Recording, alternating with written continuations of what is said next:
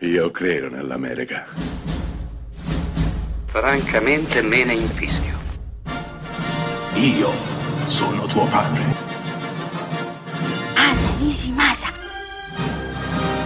Rimetta a posto la candela. Rosa bella. Questa settimana parliamo di carcere e perché no, voglio consigliarvi una pellicola misconosciuta.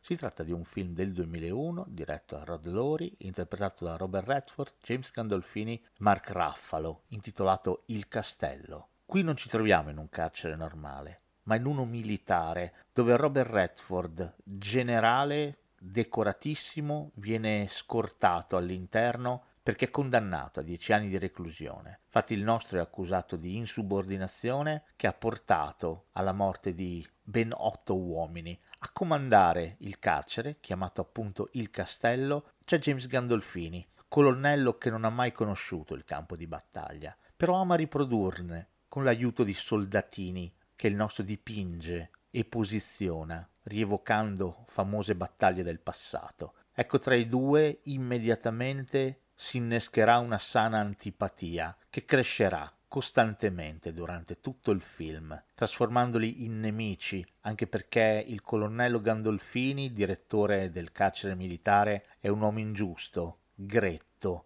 che non esita a usare mezzi discutibili e violenti per far vigere l'ordine e la disciplina. Ecco che il vecchio generale Redford non potrà restare fermo in silenzio di fronte a tutto ciò ma cercherà di cambiare le cose a tutti i costi. Film misconosciuto, dicevo, ma Il Castello è un'ottima esperienza di visione, una di quelle pellicole solide, con un'idea forte di fondo, portata dall'inizio alla fine con grande rispetto per lo spettatore. Di questi tempi non è poco.